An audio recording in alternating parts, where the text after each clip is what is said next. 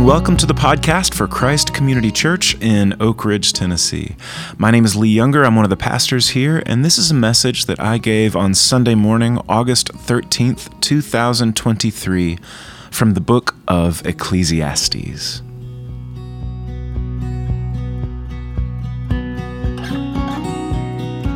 I have a question. I'm going to start out with a softball here so you get a chance to respond, and this is an actual respond out loud question, okay? Here we go. Do you want to enjoy your life? It seems like a softball. Seems like a really easy yes for everybody. But I do have to say, we do need to be honest about that because sometimes, you know, you meet people and you're like, I don't even think they want to enjoy their life. They just love to get a good fuss on. Love, they love a good grump. You know, they, they just want to they just want to fuss. And so let's be honest about that. Do you want to enjoy your life? Yes. Okay. Good. Um, here's the next question. Maybe not as enthusiastic. How's it going? how are you at it? How, how good are you at enjoying your own life? Do you know how to? And somebody might say, well, that's a really weird question. When things are going great, I enjoy it, right? And when things are not going great, then I very much do not enjoy it.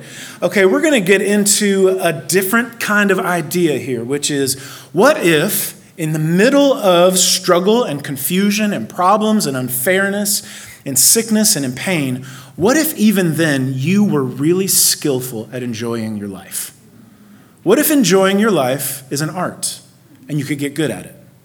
Okay, we're talking about the book of Ecclesiastes in the Old Testament as we close out the summer and head into the fall. Ecclesiastes, for, um, for anybody that's maybe new, Ecclesiastes is just a big old word that means like a gathering or an assembly. And it's this old man at the end of his life and he's getting all these people together and he's saying, Look, I lived it all, I did it all, I have learned the hard way, and I want to help you skip to the end. Get the answers at the back of the book. I want to show you how to live a skillful life. And I want you to be able to, to skip the pitfalls and the problems that I did and just learn it. And so he has this, he has a lot of themes that he teaches the teacher um, in how to live a skillful life. And one of the things he says over and over again in this book, 38 times in fact, is that people pour their energy and their effort and their skill and their money and their hopes into things that are smoke. They just don't last. It's like they're trying to grab smoke and put it in their pocket and save some for later. There's so much of this stuff that's just transient and temporary and it doesn't last, and people are chasing it. They're chasing after smoke, he says. Another huge theme in this book is not only that, but you can't avoid pain and problems. You can't pain proof your life. You don't get to like order your life like you would on a menu. You don't get to say, like, well, today I would like three hours of mirth and only two and a half minutes of sorrow you know, and some fries on the side. Like, the, you don't get to do that with your life. You don't get to avoid struggles and sickness and problem and pain and unfairness and all. You don't get to avoid that stuff. You don't know when tragedy is going to strike, you don't know what's going to happen.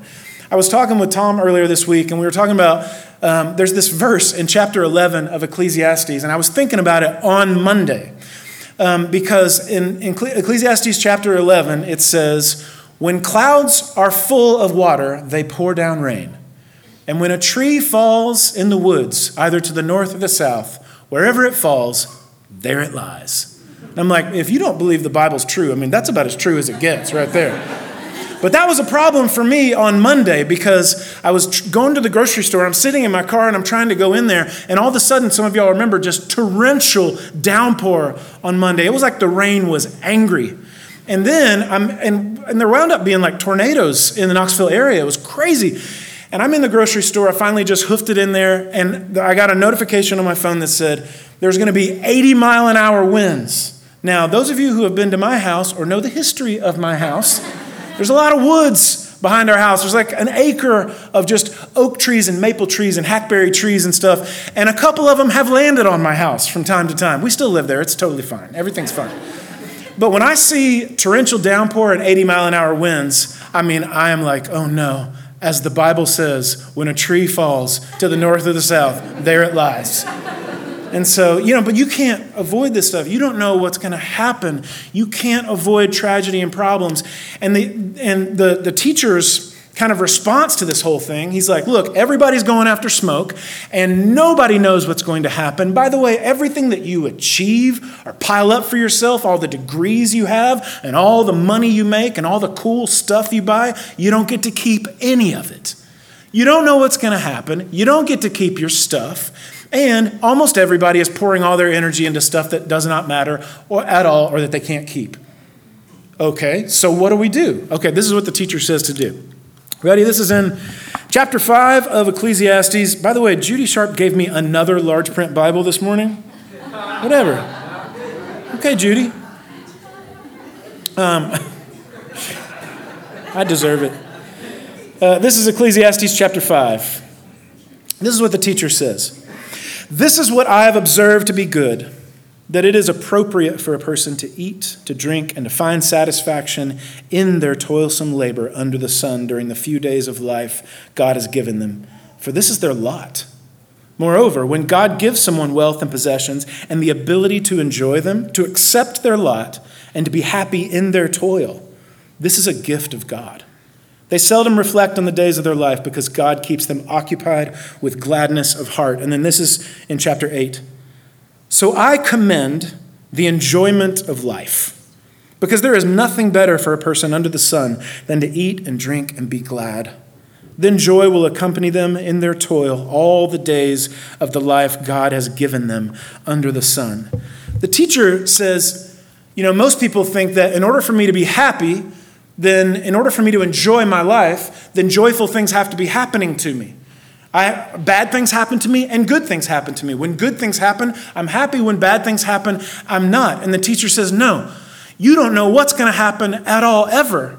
And you don't get to keep any of your stuff, and everybody's chasing after smoke. So here's what I'm telling you in the midst of confusion, in the midst of your toil, in the midst of unfairness and struggle and pain and tears and sickness, figure out how to enjoy your life.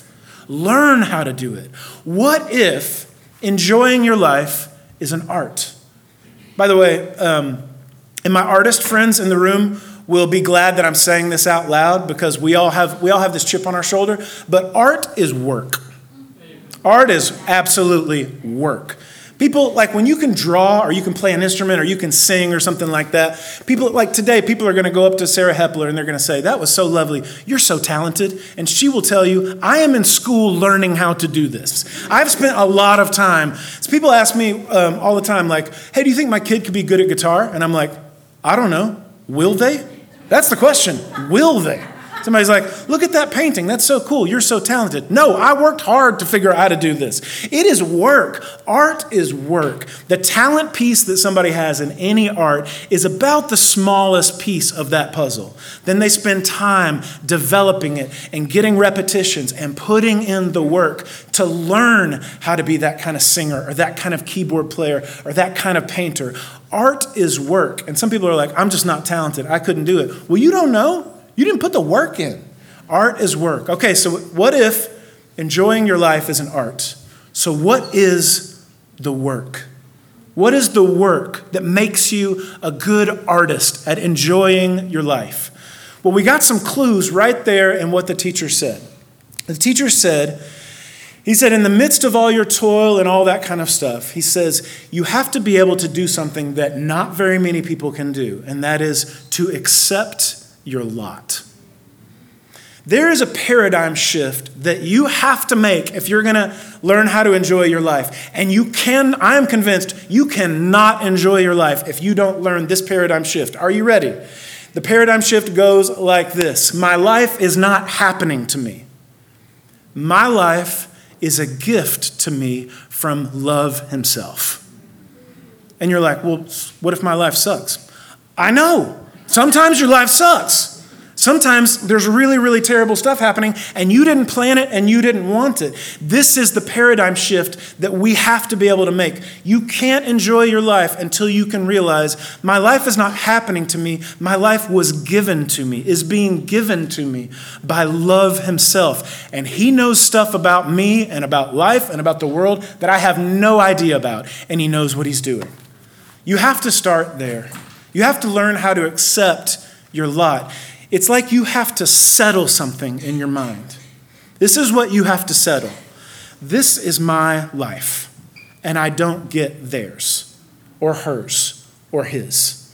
I get mine. Now, that doesn't mean you can't get a better job or go back to school or learn a new skill and do some things, get healthier or anything like that. It doesn't mean you can't grow or develop or change some things in your life, but it does mean you only get yours. Here's now, look, we've been, I know I'm not Pastor Hammond, but we've been real quiet so far. I'm going to give you a chance here in a second, okay? You cannot enjoy your life if you want theirs, okay? Amen. You cannot enjoy your life if you want their life over there. That's not the way that works. You've got to settle something in your mind. That word, when it says to accept their lot, that word lot is used a ton in the Old Testament, and it, it's always it's translated other things like uh, property, uh, boundary, territory, share. Your share in this, your territory, your property. This is your life, and not only that, this is the season that you're living in. Not only that, this is the day that you get. What if you got really skillful at making today the best day of your life? And it starts right here. You have to settle it. You have to settle this in your mind. I get my life, not hers. I get my life, not his. You got to settle it. Okay, another thing he said in that scripture in, in chapter 5 was so not only do you have to be able to accept your lot, but he says that God gives them the ability to find satisfaction in all their toil. To find satisfaction. I looked this up. This is really cool. That phrase, find satisfaction, is almost identical to a phrase that's used in the very beginning of Genesis when God created everything and it said, and he looked and he saw that it was good. That word find is a word that is also translated to search or to look or to see. And that word satisfied is just the Hebrew word tov. It's like, it's good. Like, he, he said it's good. He looked at what he made and he said it's good. That is a skill. To be able to settle it in your mind, this is the life I get. And then to be able to look at your life and, and find and search for and look for what's good. And if I were you, if I was sitting in those red chairs and somebody was standing up here and telling me that, I would be like, Are you giving me some flaky nonsense about finding a silver lining? Yes, I am. That's exactly what I'm saying. To learn how to look at your life. Look, you want to let's let's pump it up, make it a little bit cooler. You are Indiana Jones. And you are on a treasure hunt today, following the clues for the coolest part of your day, your favorite part of today, the part of today that's going to just blow your mind. Okay? Become Indiana Jones, follow the clues, learn to find satisfaction in all your toil, in all the confusion and all the problems and everything else. I'm learning how to look for what I like. So here's a really important question. And this is super important because I think a lot of people don't. Do you know what you like? Like, do you know what makes you happy? Do you really know what makes your heart warm? what fills you with joy. Um, if you don't even, if you're like, man, I don't know how to do that silver lining stuff. I don't know how to search for, you know, go on a treasure hunt each day for the, the thing that's good in my day. My life is just, I'm just making it through my life. Okay, can I give you a place to start? I've been reading and thinking about Ecclesiastes almost every day since June, and I've really been trying to learn how to get better at enjoying my life. And some days it goes pretty well, and some days you can ask my wife or my kids, it doesn't go as well. But one of the things that I've been doing is I've been really trying to find the thing that I enjoy. And when I was struggling to do this at first, I did a thought experiment, which was I'm going to start Instead of just going forward and looking for the thing that I'm enjoying, I'm going to go back and try to remember. So, if you're having trouble with that or that doesn't come naturally to you, then this week, can I give you a challenge, which is take some time, go on a drive or a walk or, or something like that, turn your phone off, and think back through your life and think about some moments that you truly, truly loved. Moments where God just made you happy. Moments where you could testify, God has been good to me. And by the way, they don't have to be huge, amazing things that everybody would think is great. They could be little things that other people think are stupid, but you really, really like. Like when I was doing this, this thought experiment this week, especially, I was thinking back on my life and I realized something that some people are going to think is so cheesy and stupid, but I don't care what you think, okay? And that is every time that I've been in a theater and, that, and the pitch black screen has light blue letters on it that says, a long time ago, in a galaxy far, far away. And I know that in about three seconds, an orchestral fanfare is going to obliterate my brain with joy. Every time I've been in that place, I'm like, God, you're so good to me. And I don't care what you think about that. Thank you for the amen. I appreciate that. I was thinking about my life this week, and, and y'all, this is, this is the absolute truth. I can remember exactly where I was on my seventh grade Oak Ridger paper route when my, and my Sony Walkman and my dubbed uh, you know, on a Memorex tape the, from, from Morgan Wilson in art class, my dubbed copy of Pearl Jam's 10.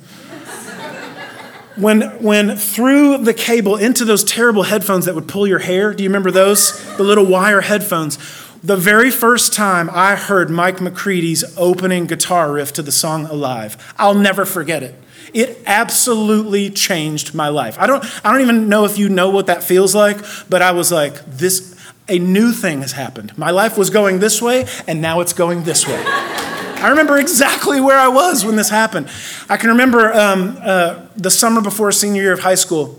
It was the first time I came to Christ Community, and they said, Hey, we're not ready to start worship. They're going to have a Sunday school over in that hallway over there. And I went into that hallway and I sat down at this table and I saw her for the first time. I mean, come on, y'all. Learn how to look back at your life. I can remember freshman year of college, uh, Charlie Job and I took Tom's mid 80s uh, BMW 3 Series up to Boone, North Carolina to see our buddy Keith at App State. And we went to watch this terrible, amazing, terrible, amazing kung fu movie at the movie theater there in Boone. And it got out at like 1.30 in the morning, I think. And we didn't know, but it snowed like three inches while we were in the movie theater. And we were like, well, there's nobody in this, in this parking lot, and we've got this BMW we might as well do snow donuts for like an hour and a half. I think we left the transmission in Boone, but it was worth it. I'll never forget that summer after freshman year. Nobody in my um, immediate family had ever left the country, and Christy took me to China. Nobody in my fam- whole family had ever left these shores, and I was standing on the Great Wall of China. And I'm like, wow, this is absolutely unbelievable. 22 years and 10 days ago, and some of y'all were there. When the rain stopped right before the ceremony, and that mist started coming up off the ground, and she walked down the aisle, and we made our vows. And I remember, um, so that our wedding reception was catered by Miss Becky and Miss Rita, Kathy Jenkins and, and Kim Reed, and uh, it's the best catering in the business. I asked Austin and Eli, I'm like, how are y'all feeling about about going to college, and they're like, well, we know the food's going to suck because we've been raised on Nana's food. And um, anyway, uh, uh, it was a couple years ago, Becky and I were talking, and she said, you know, I've been to and done a ton of weddings, but wow, Christy was a princess. Yes, she was, Miss Becky. She sure was. I'll never forget, of course, you know, holding our babies the first time. I mean, I'll, never forget, this might sound stupid to y'all, but it, it, was huge to me that Christy and I went to the Ryman Auditorium in Nashville to see Nickel Creek, and they came out for their encore. They unplugged their instruments. They walked past their mics to the front of the stage, and they sang in perfect three part harmony, Be Thou My Vision, in that hallowed hall, and it was silent as a stone. It was amazing. I'll never forget when my dad and I took Jack to the mecca of college football the big house in Ann Arbor, Michigan, so we could watch the victors valiant absolutely destroy Indiana's desire to play the game of college football. But before the game started, I had the aisle seat in this amazing stadium. And um, we all stood up to sing the national anthem. And there was a little old couple that was walking down the stairs right as we right as the, as the music started. And so the lady stopped, and she stopped right next to me. And I was singing the national anthem like I always do. And this little old lady sang harmony beside me, perfectly a third above the melody the whole time. And when we did the Home of the Brave and 115,000 people lost their minds and started cheering, she turned to me and said, Well, that was rather lovely, wasn't it? and I said, Yes, it was. And then she walked down to her seat. I'll never forget um, when Nora and I went to see Les Miserables at the Tennessee Theater. and Jean Valjean sings Bring Him Home, and she grabbed my hand, and I could just feel it shaking, and we're bawling our eyes out.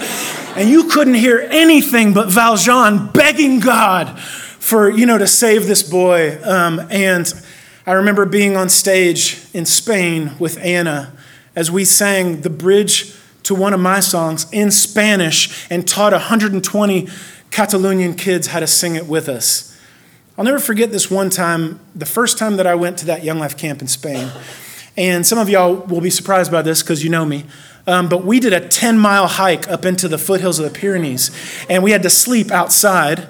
Um, why people do that? But like, so I'm in a sleeping bag on the grass covered courtyard of a church that was built in 1609.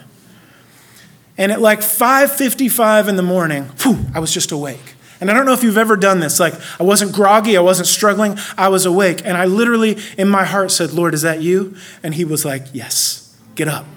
I've never been so sure of anything in my entire life. I got, up, I got up on this wall that he was like speaking to me. I got up on this wall and I sat on it, the wall of a church built in 1609, and watched the sunrise over the Pyrenees by myself. Well, not by myself, it was me and Jesus. It's like, are you kidding me? I'll never forget this time that um, I was at Salsaritas with Tom and Potts. Tom and Potts and Potts' brother Michael and Michael said a thing to Tom, and it made Tom laugh for 10 minutes without breathing. I've never seen someone laugh that hard. And you know when somebody's laughing so hard that you just can't stop laughing. And we, I mean, it's like at the end of it, we didn't even, it was like, what are we even laughing about? I'll never forget how many times it's happened that you're in the, par, you're in the car with Potts and there's a song on with a groove and a beat to it, and he pumps his brakes to the beat of the music. And if you've never done that, if you've never experienced it, then go somewhere with Potts and then turn on Pusher Love Girl by Justin Timberlake. or, or Love on Top by Beyonce. That'll do it too. And every time that she magnificently changes the key, he just goes up and up and up and loses his mind every single time. I don't know if you've experienced this, but you know when you just have a bite of food and you put that food inside your face and you just want to weep. And I was with my two childhood best friends at an Indian restaurant in Jackson Heights in Queens. And I put that first bite inside my face and I just began to weep. And Apurv was like, Are you okay? And I was like, I've never been better.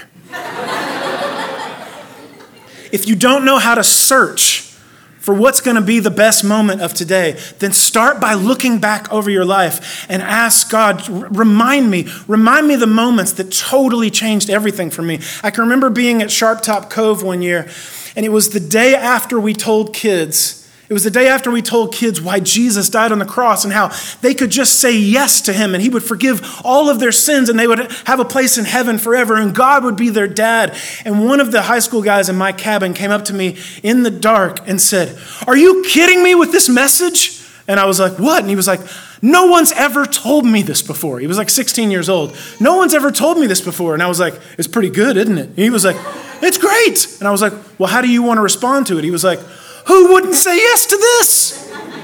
He said, This is the greatest thing I've ever heard. And I was like, It is the greatest thing you've ever heard.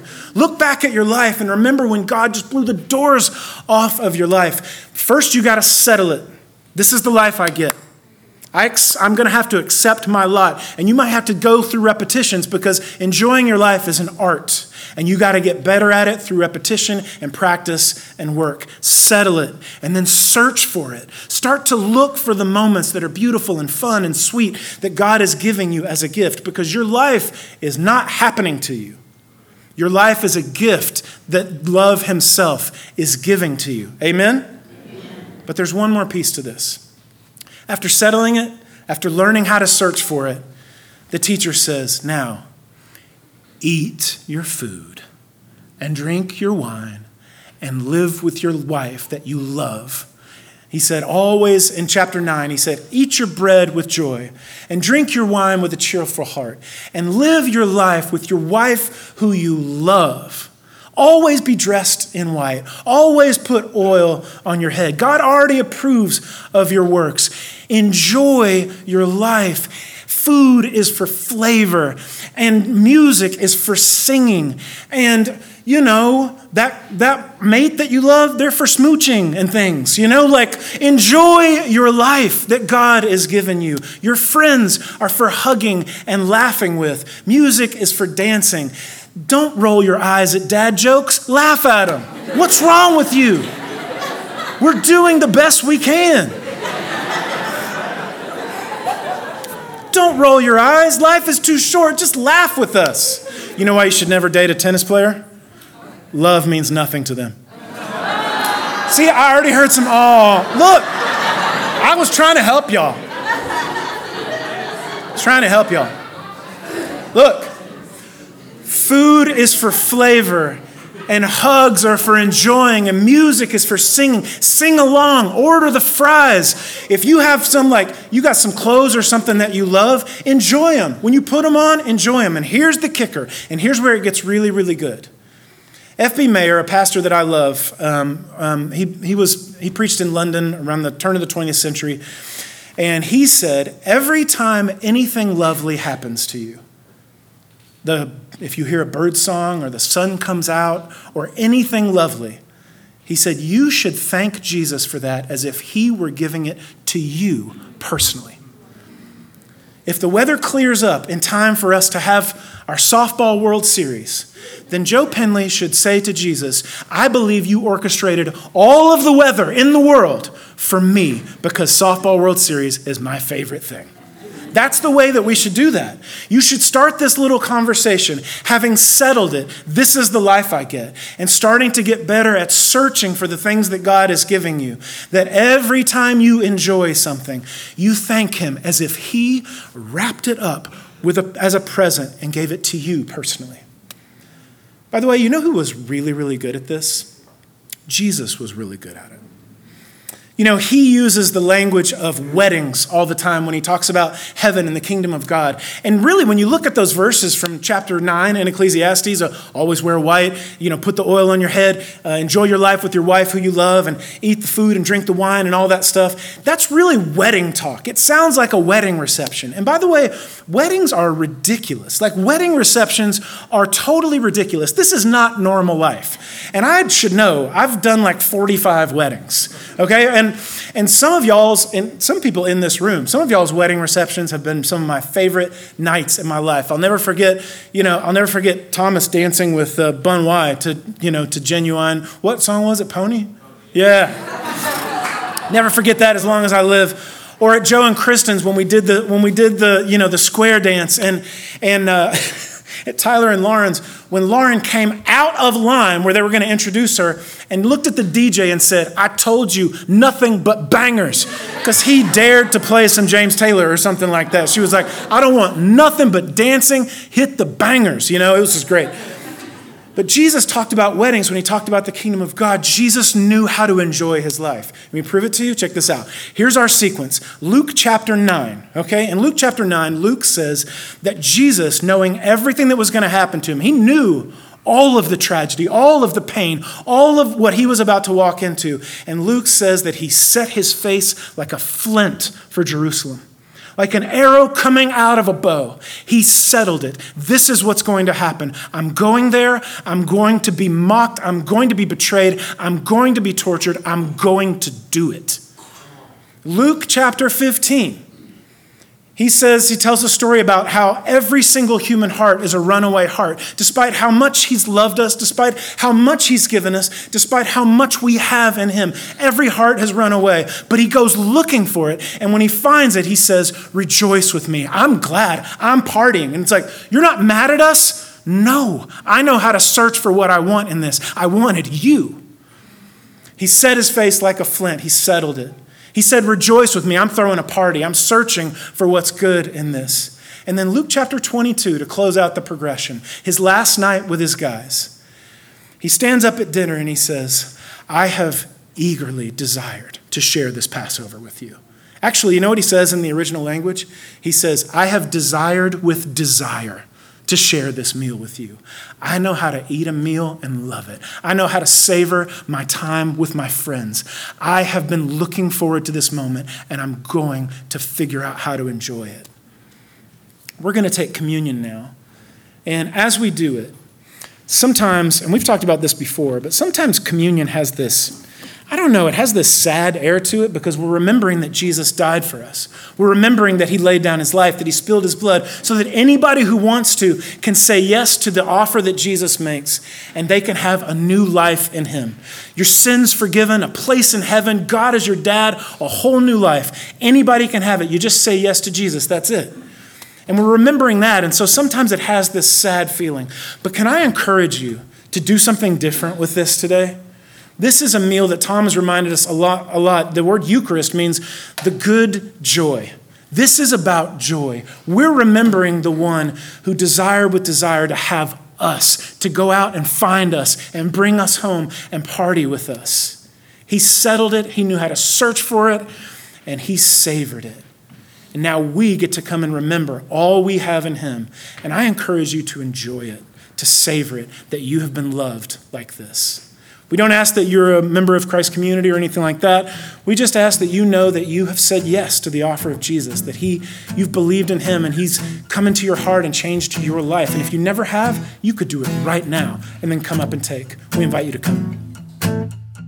Jesus, lover of my soul, let me fly, let me fly. While the near waters roll, while the tempest still is high. Hide me, oh my Savior, hide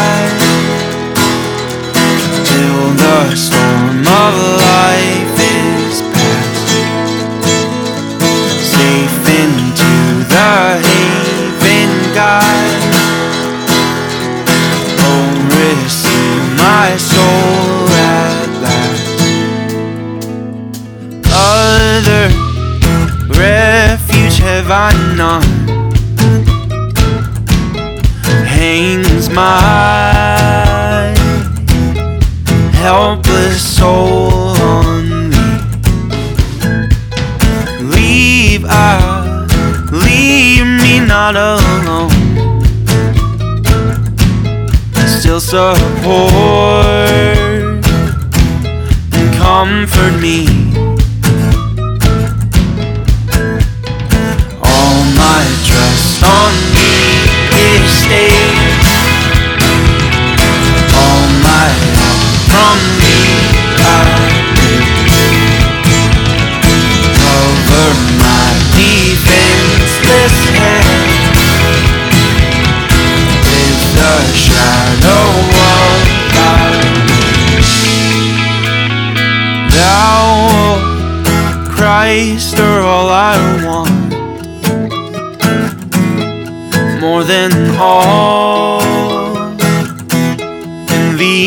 Find.